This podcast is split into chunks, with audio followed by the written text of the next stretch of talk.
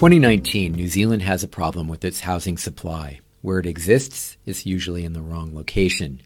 Where it's needed, there are issues with processing, available labor, cost of materials, among other issues. And there's no silver bullet. However, there are new and emerging ideas and technologies that may assist councils meet growing supply demand requirements.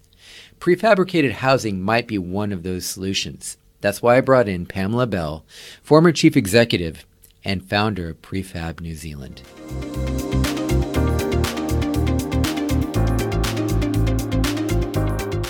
I'm here with Pamela Bell, and we're going to have a conversation this afternoon about prefabricated housing.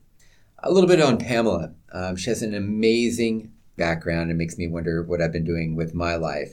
Currently, she's a consultant on innovative construction and she works extensively with MB, working as an Endeavor assessor on the building advisory panel. She's also a board member of BRANZ and founder of Prefab New Zealand. On top of all of that, she also competed internationally in the Olympics in snowboarding for New Zealand.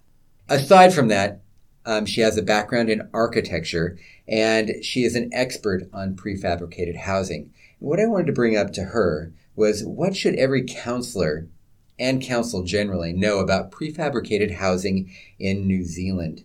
And so I thought I'd open with what the heck is prefabricated housing? Pamela, what is it? Thanks for that great lead in, Tom. Um, just to qualify, uh, the, the uh, snowboarding exercise was some time ago, maybe 20 years ago. Um, so I have spent the last 10 years completely obsessed with prefabrication or offsite construction. Um, and central government is now introducing the term modern methods of construction or MMC. We don't want to get bogged down in acronyms or terms, so we'll just say prefab or prefabrication going forward. It basically means any part of a building that's built off site. So, currently, about a third of all our buildings have got prefabricated components in them. They might be at the scale of the residential home, they might be uh, roof and truss, uh, pre nailed elements, um, they might be wall panels, they may be cabinetry for your bathroom or kitchen, door and window joinery, that type of thing. So, very traditional elements that are then assembled at site. When we talk about prefabrication and the future possibilities, we talk about moving into more closed panels or uh, utility pods, bathroom pods. You might be aware that there's something like a dozen trades that go into a bathroom pod, so it makes a lot of sense to line these puppies up inside a factory and make um, a hundred of them at one time. So it's about getting efficiencies through a manufactured approach to construction. Okay, well, that's really interesting to note that it's all really about efficiencies and bringing a number of trades together in one setting to expedite some of the development of a, house. What does the market tell us about this? Is there an acceptance in the market, not only on the outcome, the product, but also in the process? That's a really good distinction because prefabrication is a process, not a product. It's essentially another tool in the construction industry's tool belt what we do get confused with culturally and historically is the idea of a prefab being a thing. Many of us went to school in prefabricated classrooms. They were generally built as temporary structures. They were too hot in summer, too cold in winter, and they were certainly used well past their use by date. We do have a number of more um, relevant and successful social historical examples like the railway house or um, hydro scheme housing such as the town of Twizel in the South Island, where temporary prefabricated housing has become permanent and part of the social structure. So, when we talk about general acceptance, it's either talking about the end user or the construction industry. Now, the end user just wants a home that is warm and dry and where they can raise their family. So, for them, it doesn't matter how a house is built or assembled, they just want the attributes of prefabrication.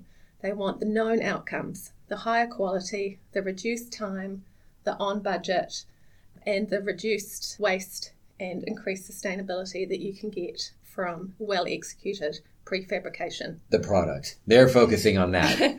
now, the, um, the deliverers of the building, the construction industry, they just simply want to make profit. let's be open here. So if they can produce two houses in the time it took to produce one, then they can increase uh, their profits by reducing those overheads. So there is a benefit, a value benefit, if you like, for everyone in the chain. Got it. Okay, so that makes a lot of sense that there is a process that's really what we're talking about in terms of prefabricated housing. People with the outcomes are also very aware of that process, but they're in tune with the quality that they're getting. Is there a difference between the quality you might get from a prefabricated house and one from that's not prefabricated? So, because prefabrication is essentially a collection of components or panels or the volumes, like the bathroom pods we mentioned, or in some cases it might be a complete building, what we call a transportable house. So, um, because it can be in any range of those types of prefabrication, there is a whole range of outcomes. But every single one of those built elements, those products and methods, have to be compliant with the New Zealand Building Code, and they have to um, obviously conform with our requirements around engineering, seismic resistance, durability, weather tightness. So everything is consented the same as a traditional housing solution. So there is no difference in the compliance regime for prefabricated housing, um, but there are some changes coming up and being yeah. debated.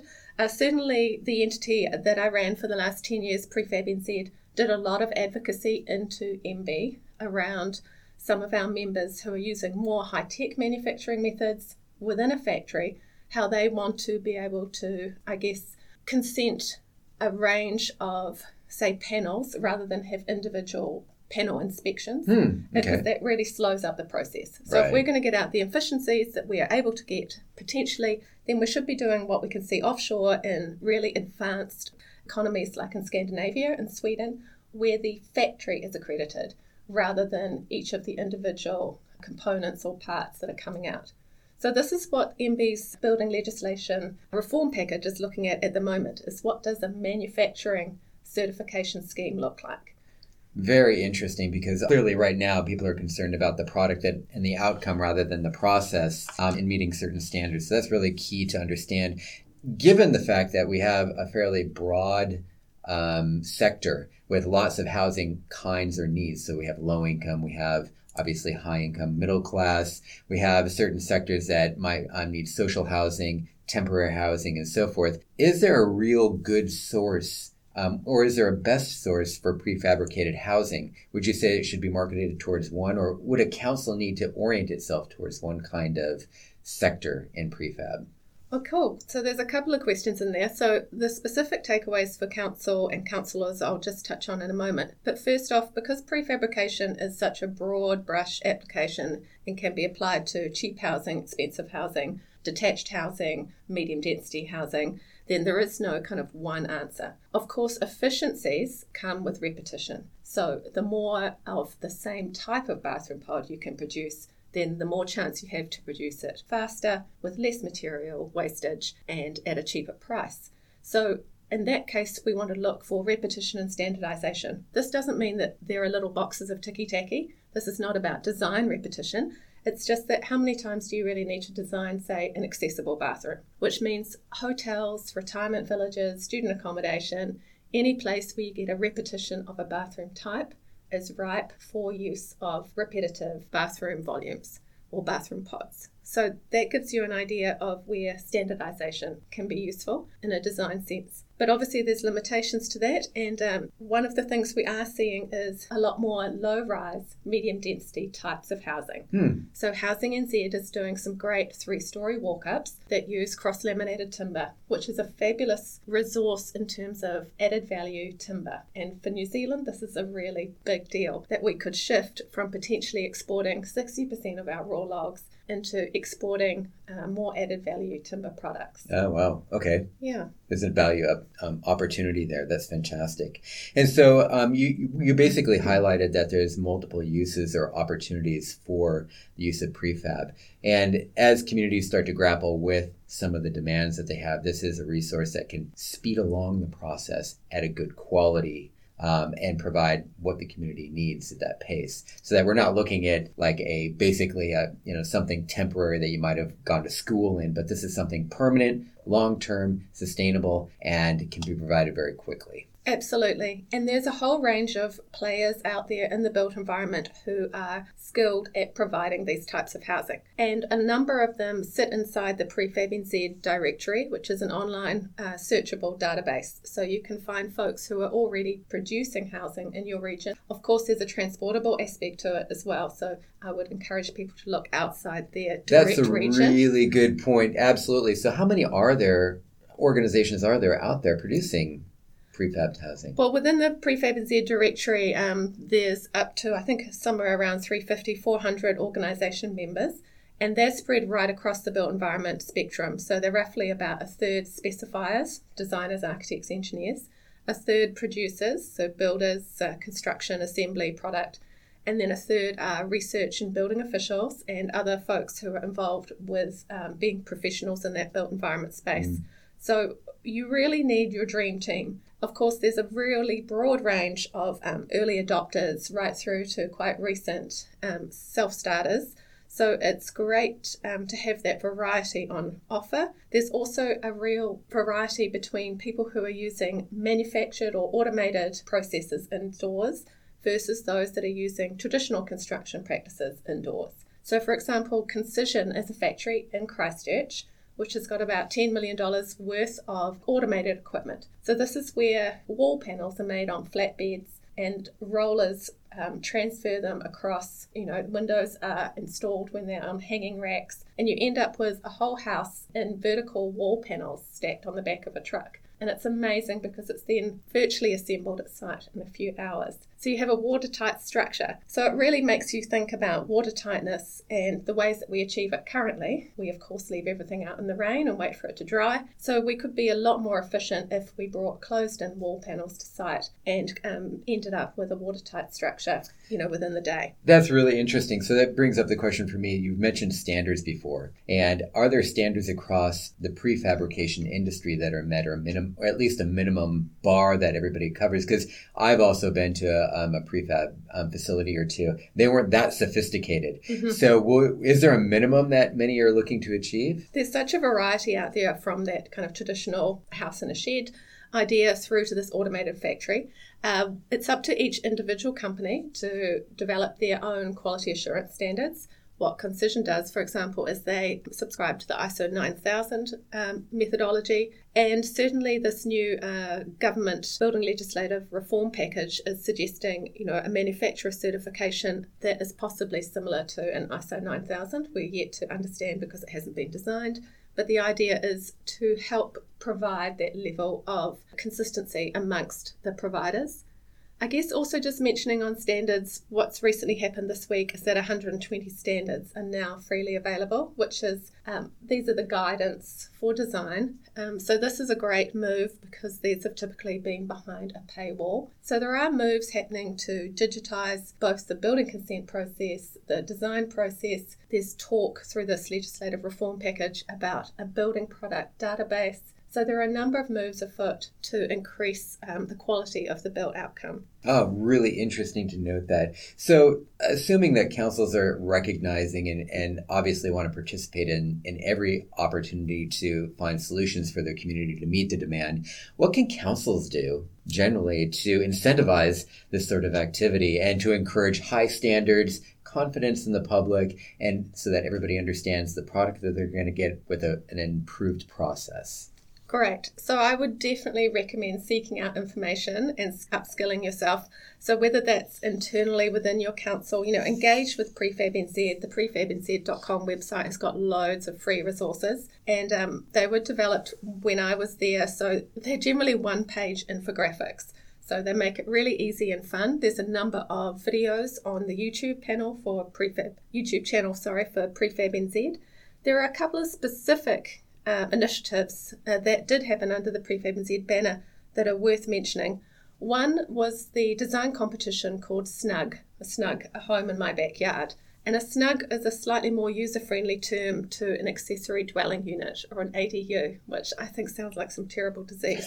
but the snug is a really beautiful outcome. We went to Auckland Council and started the conversation to say, what could we do with a souped up granny flat in your backyard? And also, what would it look like if it wasn't just 10 square metres before you need a building consent, but if it was 30 square metres? Yeah. Like what happens in the Netherlands. Yep. And they said, Sure, but we'd need to control the design outcome. To which the answer was a design competition. We had 190 people register, or teams rather. The teams had to have design, manufacture, and student or apprentice input. Mm. And we had 89 schemes come through um, the final stage gate, and they were judged into 12 finalists. It's all on the snughome.nz website, but the point of that competition is to show two things really that there's a massive amount of grassroots interest in the architecture and the manufacturing community wanting to deliver solutions for New Zealanders. So, this is about industry fronting up. It's not just a local government or central government led solution. And the other thing that's really important is um, that we need to produce more uh, options, I guess, other than just the single family home with a 30 year mortgage, you know, that single relationship with a bank. We need to produce more options for housing. And the great thing about these snugs is if you put them in your backyard, you reduce the price of the development because you take the cost of the land away. And in many cases, like Auckland, that's up to half of the price. So, in a way, it's a way to provide solutions that are intergenerational, that help families house their young professionals or help their extended family to live on site.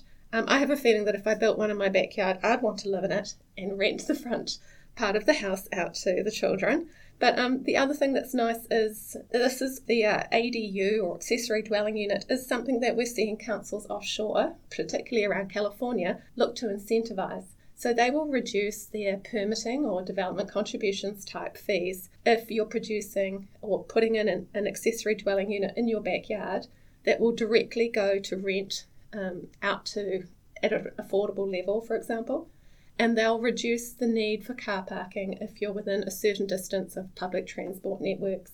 So I think the lesson here for our uh, local councils is to look at how the district plan inhibits or encourages this kind of um, mum and dad gentle density in their own backyards. Right, right. There's lovely opportunities there. So what you're saying to me is that you're seeing not only in New Zealand, but internationally, there's a trend towards bucking the white picket fence, need a big house, a large garden. You've got to have this space to recognizing, listen, there's some great prefabricated design options all around the world. I've also heard the example in Oregon as well mm-hmm. that um, uh, councils are, um, a number of them are allowing uh, free permitting basically. And if you provide the house for somebody for five years, they'll build it for free. They'll actually pay for it to be built so that that home occupier can actually get a place, get their, their feet under their ground, and get back out into the community with a little bit of a nest egg. And then that homeowner actually gets to keep that house as a granny flat or whatever it might be. So there, I think there are a variety of options out there, but a key part of what I was hearing you say was the fact that there's a, a growing market opportunity uh, you've got to work collaboratively within your community to recognize that there are many players and there is a, a, great outcome or uptake in the fact that younger people may be involved in this process. There are more jobs and opportunities and some entrepreneurialism using existing island resources rather than importation for a lot of these um, these things. So that's absolutely fantastic. One thing that you brought up, and you previously mentioned to me before, that the environment is a real consideration. And I, in some of my um, assessment, there's a huge cost savings not only for a purchaser and through that process for efficiency, but also reduced impact on the environment. Ultimately, you're going to have less waste and more efficiency with manpower, less people driving or commuting to a site because because it can be put up quicker and so forth. Can you expand on that a little bit? For sure. So, at a really simple um, level, and on the um, Prefab NZ website, there's an infographic called Why Prefab, which shows the quality, time, cost, sustainability, and design benefits. The sustainability benefits are really huge in the construction industry, you may know the construction industry is known as the 40% industry. 40% of landfill is attributed to construction waste. Wow. It's a horrific That's statistic. Huge. Yeah, so prefabrication through waste minimisation can save something like 2.5% on the tender price. I have seen sites where there is virtually no wastage at site. So for um, a neat freak like me, I really love that stuff. But also, you've got an um, an aspect of pre-design with prefabrication. You design to the material widths, um, or a carpet factory, for example, will make carpet to the widths that you require. Mm. Um, so there are some of those literal product minimization benefits. I think if we pan out for a minute, you know, the big thing here is how do we reduce our personal footprints? And you were talking before about um, the states and these accessory dwelling units. I read a stat that said 42% of US homeowners would like to live in smaller houses. You know, the average size in the States is something like 240 square meters. It is, yes. I live in a 70 square meter house. You know, it's been 10 years. We're a family of four in there. It's really totally possible if you don't want to spend all weekend doing up your house and doing DIY, then you can live in a smaller footprint. And while prefab is a process, not a product, it does sit alongside some of these more portable solutions. And of course, um, the community, the public, we've been really um, entranced with the whole tiny home movement.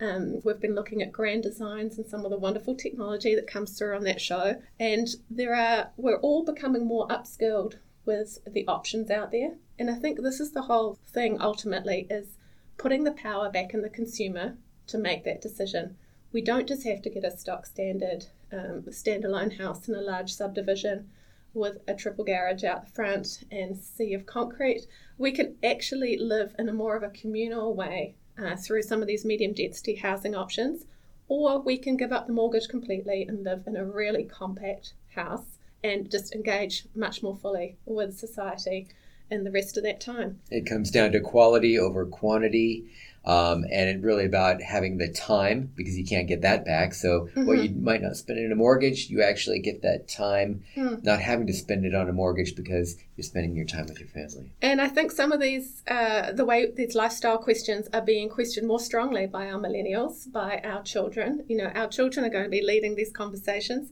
It's the Greta Thunbergs of the world who will be prompting us to think about the ways that we're living, and reducing our footprint is a really obvious way to get started. I think also our young people will provoke us to provide more home ownership options. They'll make us query why we even talk about ownership when we should be talking about access to housing or access to a home. And so I'm really interested to see what options there are out there around shared equity. There are some schemes coming out of California again, I think it's called point.com, where you can sell a proportion of your home back to a financial entity who then obviously owns a percentage of the increase over time.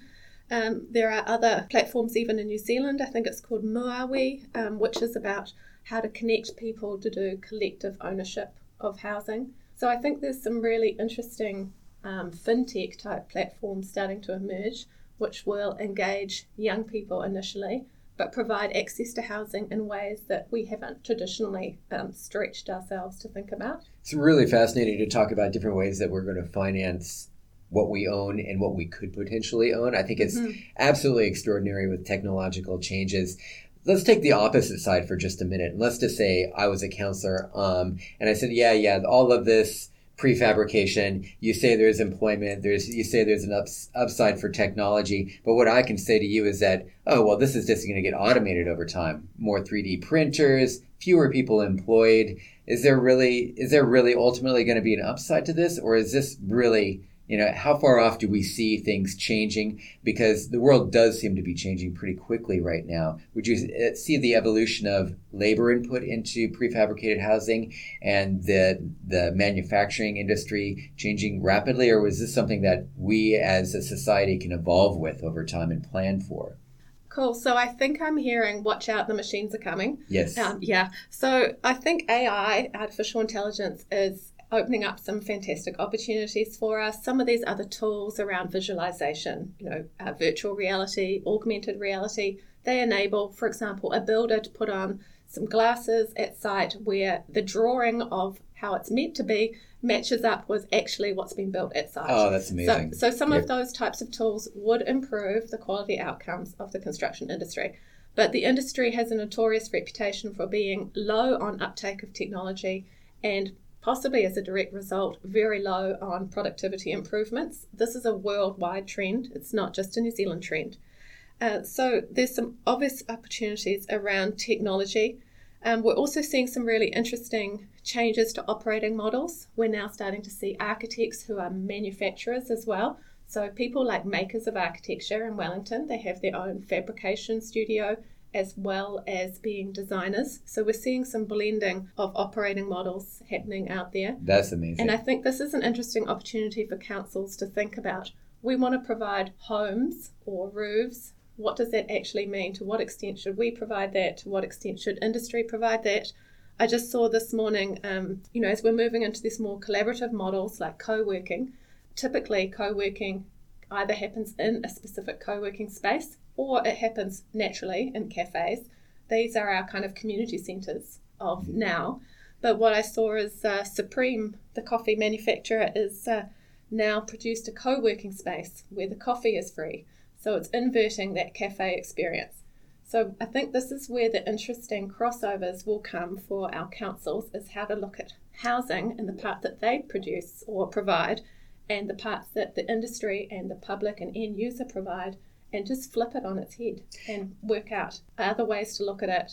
Um, you know, housing as a service. So that prompts yeah. the question can prefabricated builders actually be nimble enough to meet those changing needs?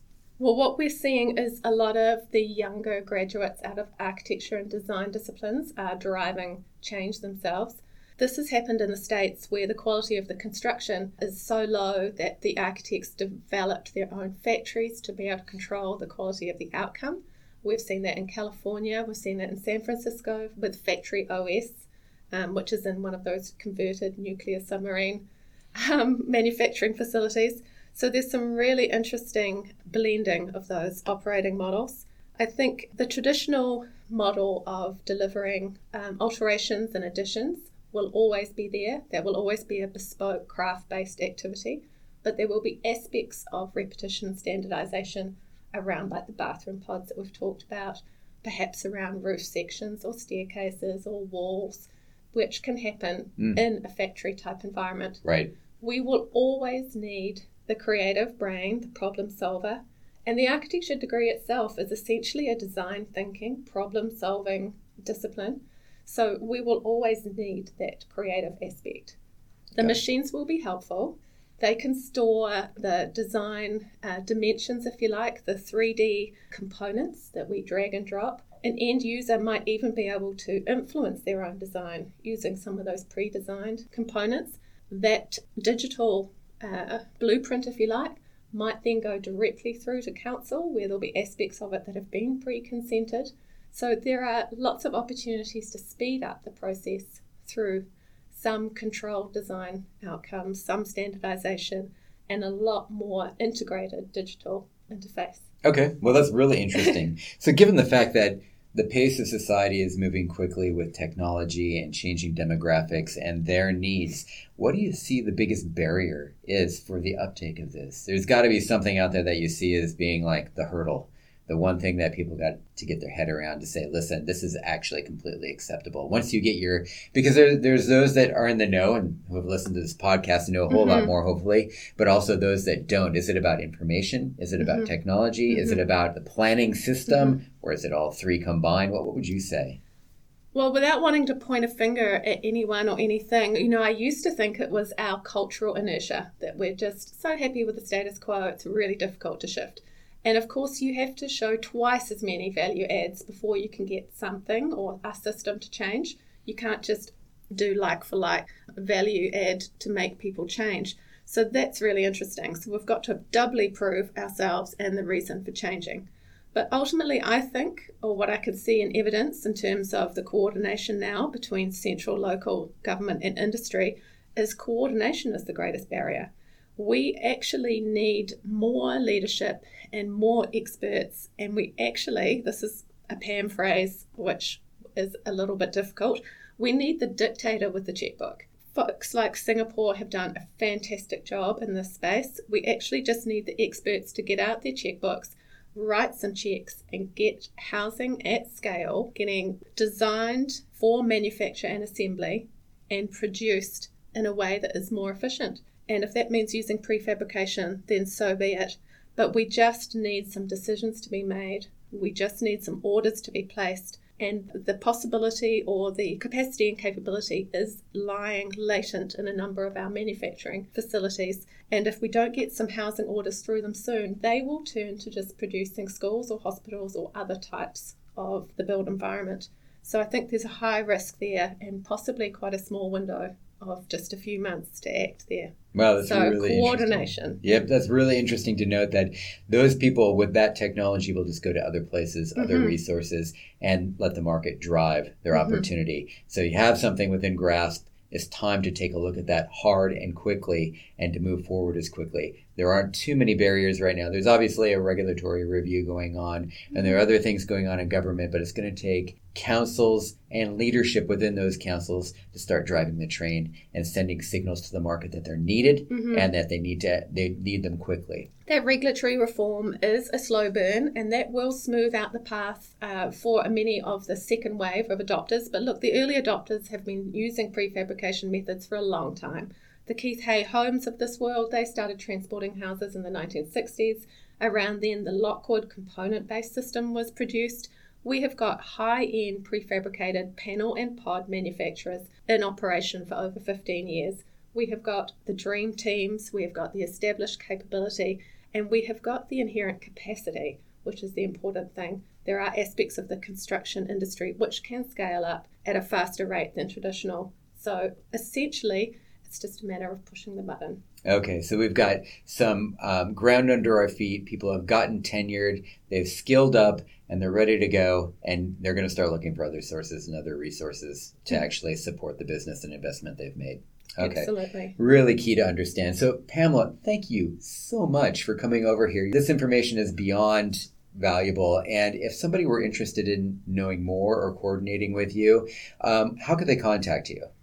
Thanks for the prompt, Tom. So I'm available to have discussions in this space of innovative construction. I'm at hello at pamelabell.nz. There's a little holding website there.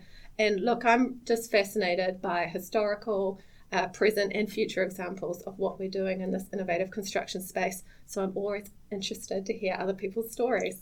Okay, well, thank you again so much for coming to the show.